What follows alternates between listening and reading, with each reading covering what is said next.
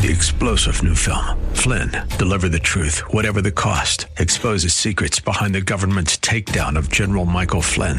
Flynn knew what the intel world had been up to. He ordered the first audit of the use of contractors. This set off alarm bells. He told the truth. He was the most dangerous person for Donald Trump to hire. They had to get rid of Flynn. Flynn, deliver the truth, whatever the cost. Available now. Watch it today. Go to salemnow.com. Salemnow.com. NATO members meet to discuss the crisis in Afghanistan. We're going through a period of significant challenges in Afghanistan. The U.S. southern border crisis grows. This is unsustainable. This is on. This is not America. This is not the way things should be. Supporters of those jailed for January 6th make their voices heard at the Capitol building. Let them go! Let them go!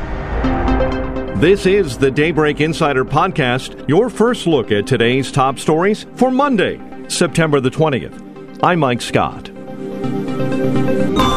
The National Review details a number of tragic stories of the Taliban stepping up their reign of terror on those left behind after the U.S. military withdrawal. The Washington Post quotes a Taliban commander saying his troops were disappointed at the missed opportunity to become a martyr.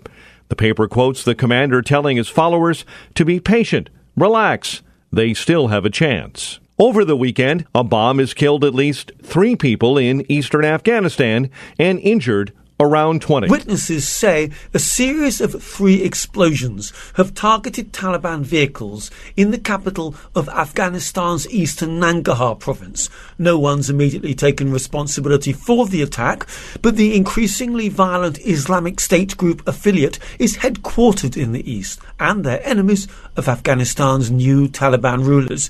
It wasn't immediately clear whether Taliban officials were among the dead and wounded. Also, police officials say a stick sticky bomb, a form of hand grenade, has exploded in the capital Kabul, wounding some people. I'm Charles de Ledesma. Army General Mark Milley in Greece meeting with NATO counterparts, hoping to forge more intelligence sharing and other agreements to prevent terrorist groups from regrouping in Afghanistan. Admiral Rob Bauer, chair of the alliance's military committee, told participants military force is the ultimate guarantor of Allied freedom. Without a strong and credible military to back it up, diplomacy will fail.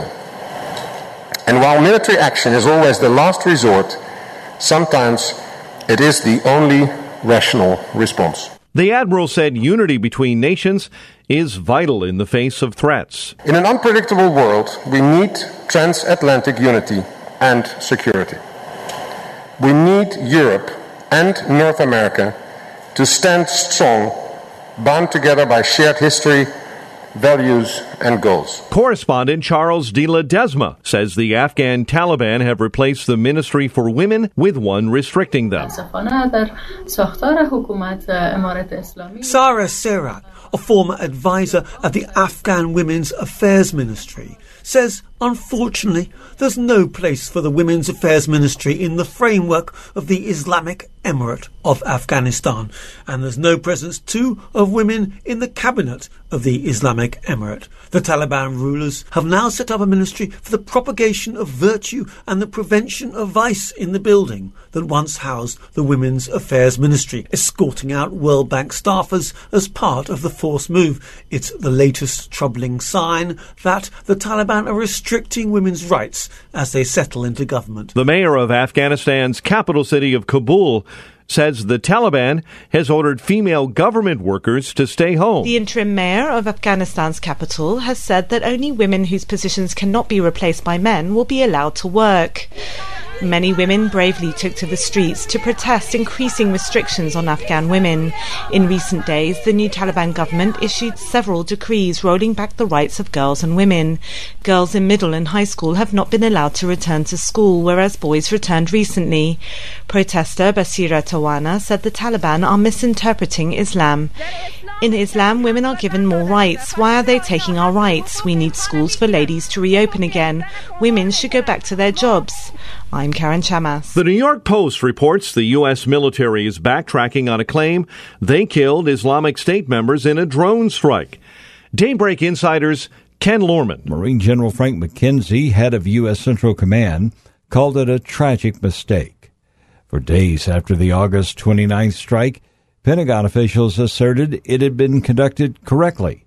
But news organizations were raising doubts, reporting that the driver of the targeted vehicle was a longtime employee of an American humanitarian organization and cited an absence of evidence to support the Pentagon's assertion that the vehicle contained explosives. As military leaders were revealing the deadly screw up on Friday afternoon, President Biden had already headed to his beach house in Rehoboth, Delaware for the weekend. He said nothing to reporters on his way out of the White House or upon arrival in Delaware.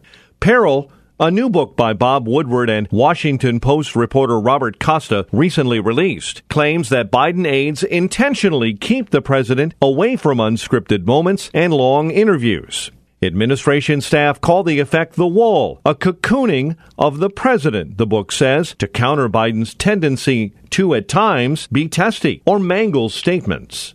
Missouri Republican Representative Ann Wagner spoke with Salem Radio's Hugh Hewitt, saying decisions by President Joe Biden show the administration is collapsing. On on every every issue, whether it has to do with uh, with the, the, just a mess at the border and the fact that they have turned a blind eye to it. They won't speak about it. They won't recognize it. I was down there with 20 year veterans of our border patrol that, that say they feel abandoned by their uh, American government and by this administration. And I, I'll tell you, I got on planes from McAllen, Texas. Everybody had an envelope. They were being sent right into the interior. Every single state, even Missouri, my state, in the middle, we are all border states as a result of Joe Biden's foreign policy. You can go into inflation. You can go into this, this incredible, outrageous spending that he's doing. Afghanistan, uh, which you know I, I did a hearing on earlier this week, uh, is and remains uh, an absolute shameful, shameful disaster. Considering the recent questioning of Secretary of State Antony Blinken over Afghanistan, does the Congresswoman think anyone will resign? I don't. In fact, uh, you know, what we heard from Secretary Blinken uh, at the hearing that we had in the House, and then again the second one on in the Senate, uh, was just the blame game and dodge and and we. They don't. He says he'll he'll take personal responsibility. Well, if he takes personal responsibility, the buck should stop with him, and he should resign. They double down on the fact that they believe this was a success, a success, Hugh, uh, at a cost of 13 American lives $85 billion of our, our extreme military equipment that's top notch, our Bagram Air Base, our U.S. Embassy, our credibility with our allies, and as you said, the Afghans who, who stood and fought with us, who fought with my son who served time over in Afghanistan, and our national security and the safety of our homeland. Uh, this, uh, I told him, make no mistake, this inept withdrawal has left America and the world a much less safe place 20 years after September 11th. Who exactly did the Secretary of State say is at fault? He blames the Taliban. He said at least three times to me, the Taliban made it clear. The Taliban made it clear. Clear of what? That we had to withdraw or they would escalate. He blamed it on Putin, who's now dictating our, our counterintelligence. He blamed it on NATO. He blamed it on Trump. And when I said, do you take any personal responsibility for this disastrous withdrawal, or do you still want to call it a quote success? Um, he went on to uh, to say it was the right thing to do, um, and that he stood by it. He takes responsibility, and I said resign. Wagner believes the administration puts their trust in the wrong people. And what happened here at the end with Joe Biden and Antony Blinken outsourcing the safety of our military that were patrolling and protecting the Kabul airport. They outsourced it, their security to the Taliban. To the Taliban, to brutal terrorists. It is outrageous, outrageous. And um, I'm telling you, they, they were given a plan. They had a plan, uh, a plan for withdrawal and drawdown that was left them that was conditions based. And instead, they made it a chaotic race for the exit, Hugh. And that's what we witnessed. The representative from Missouri says the U.S. military community has many questions and concerns. So many at our at our district office that we're hearing from that uh, veterans that need help and services they've been triggered by this. They are um, they are sick. They wonder if their service meant something. We're doing everything we can to tell them their service did matter. Their fight for freedom and for liberty matters. We honor their service, just as we honored the service of Lance Corporal Jared Schmitz this week when he was laid to rest at Jefferson Barracks in Missouri 2nd District. Hewitt said he recently spoke with an Afghan now in the United States. This Afghan told me that for 20 years, a generation of freedom loving Afghans has grown up because of the efforts of your son and every other American member of the military, both who served in Afghanistan, who are served in the support rank, and that that might make a difference in how long the Taliban can hold on to power. So uh, they did not, it's not wasted. It was so important. Do you think they know that? I don't know. I hope so. Uh, I know they've been dealt a bad blow now. I've seen it among my own colleagues who who, saw, who fought in, in the military. Uh, in, they're now serving in Congress. I see it with my own son. I see it with the veterans that are contacting uh, our office. They're upset. And again, they want answers. They want accountability. Secretary of State Blinken should resign. He should resign and there needs to be a full-on and ongoing investigation. And I am insulted and outraged that they call this a success.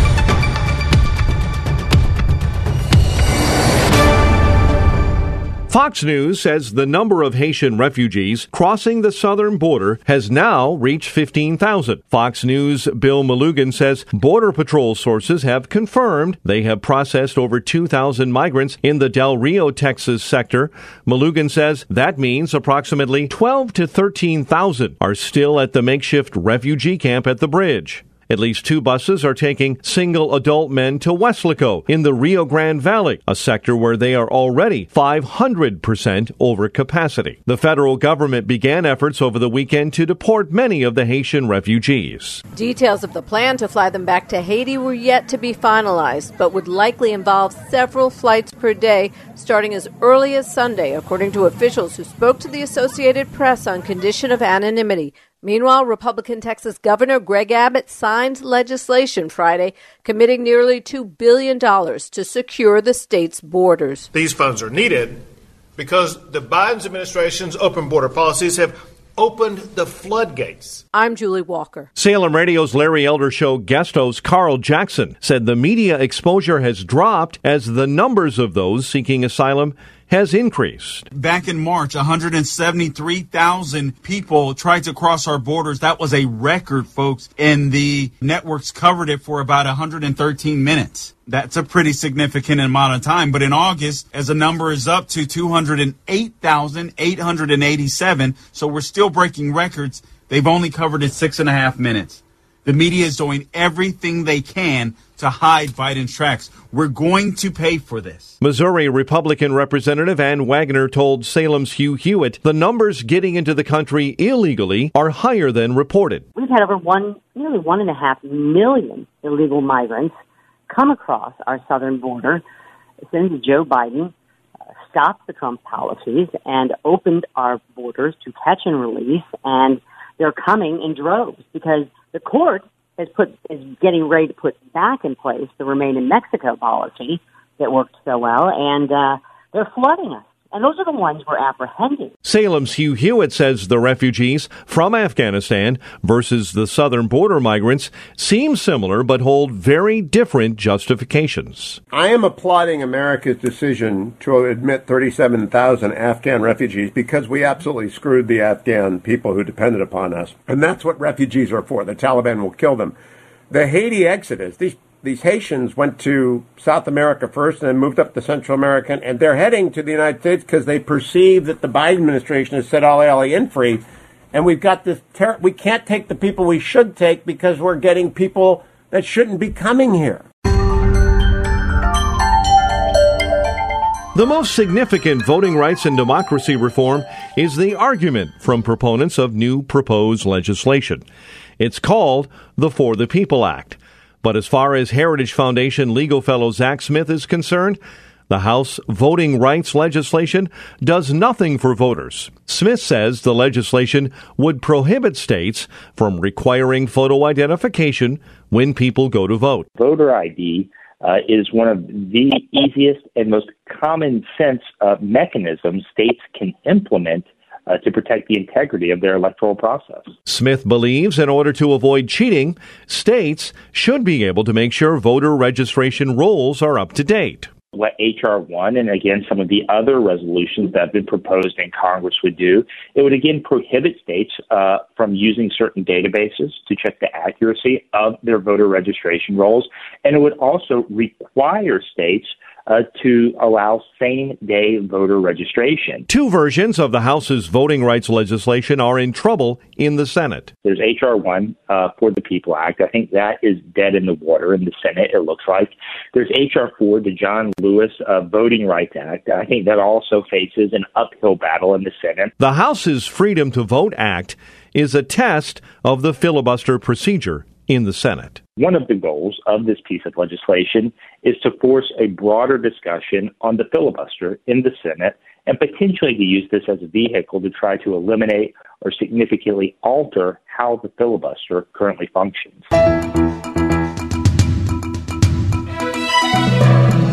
Capitol Police say approximately 400 to 500 demonstrators turned up Saturday for a rally to support those charged in the January 6 riot at the Capitol. The rally took place in fields far from the Capitol building. It was ringed by heavy dump trucks. There were a few counter protesters and a few scuffles. Police say one person was arrested for carrying a knife, but no major incidents were reported early on. Organizer Matt Braynard, a former Trump campaign staffer, told the crowd respect law enforcement. This is about the many people who were there that day who have not been charged with violence, not been accused of assaulting a police officer, destroying property, and the disparate treatment they've received. According to a review, roughly 63 people are being held awaiting trial or sentencing in connection with January 6th. More than 600 people were arrested. I'm Julie Walker. Braynard said the group doesn't believe in violence. We condemn violence, political violence in all of its forms. We don't want any today, and we condemn the political violence that happened on January 6th. Anybody who engaged in that kind of violence or property destruction that day deserves to be tried with a speedy trial and found guilty, locked up for a long time. The protest is not about politicians. It's not about President Trump. It's not about President Biden. It's not about the election. It's not about what you think happened with the election. It's not about any fringe third party group. I already politely requested that a group that I saw with a off message flag take it down. They were very respectful. They did that. I'm grateful. This is about justice. Jeff Zink says he was at the Capitol with his son on January 6, and while the FBI cleared him, his son got into trouble for what he says was taking a video. My son on February the 4th had his door kicked in by 15 FBI agents, flash banged him and his dog, and put him on the floor and, and, handcuffed him and dragged him out of his house. My son has also lost his job and his home. Zink echoed the sentiment he does not believe in violence. I condemn the things that took place that were not American, not patriotic. This America is about peaceful protest. And that's what I uh, expect all of us to do as well. Zink told the crowd it's time for people to stand up and start speaking for those who are being held. This government wants to keep us silent. They want us out of the way. I will not be one of those that are going to be silent. I am not going to be afraid. I will not bow down. In an interview, Ryan, a demonstrator who did not want to give his last name, says he came to support those who were peacefully there January 6th. Every citizen should be outraged about how these folks are being treated differently than other violent actors in protest. Australian Prime Minister Scott Morrison is defending his move to pull out of a deal with France for a fleet of submarines. France accused Australia of hiding its intentions to back out of the $90 billion contract. However, Australian Prime Minister Scott Morrison said France was well aware of the issues before Australia pulled out of the deal. They would have had every reason to know that we have deep and grave concerns. President Joe Biden revealed last week a new alliance, including Australia and Britain, that would deliver an Australian fleet of at least eight nuclear powered submarines. The cancellation has caused a diplomatic crisis, which has seen France recall its ambassadors to the United States and Australia. President Biden and French President Emmanuel Macron will talk for the first time since the spat began in an attempt by the US to mend relations with the European nation. I'm Karen Chammas. At a news conference, Morrison said Australia decided to pull out of the deal with France because it didn't meet their needs. That the capability being delivered by the attack class submarine was not going to meet our strategic interests. The Australian PM said the concerns about the submarine contract were discussed months ago. There had been a range of issues earlier in the contract and throughout the contract that we had conti- we had discussed on, on numerous occasions. But ultimately, this was a decision about whether the submarines that were being built at great cost to the Australian taxpayer were going to be able to do a job that we needed it to do when they went into service. And finally, the Interior Secretary says that the leadership of an agency that controls 245 million acres, mostly out west, is returning to Washington, D.C. Interior Secretary Deb Haaland is moving the headquarters of the Bureau of Land Management back to the nation's capital after two years in Colorado. Reversing a decision made by former President Trump's administration, the Bureau lost nearly 300 employees when its headquarters was relocated to Grand Junction, Colorado in 2019. The agency manages the usage of millions of acres of public land in western states, from grazing, recreation, and wilderness to fossil fuel extraction and renewable power development. Haaland says the agency's current space in Grand Junction will become its western headquarters. Jennifer King, Washington. Subscribe to the Daybreak Insider podcast at Apple or Google Podcasts, Spotify, or SalemPodcastNetwork.com. Get our companion Daybreak Insider newsletter each morning at DaybreakInsider.com. Ongoing coverage of breaking news and commentary at SRNNews.com and TownHall.com. Thanks for starting your day with us and join us again tomorrow. I'm Mike Scott.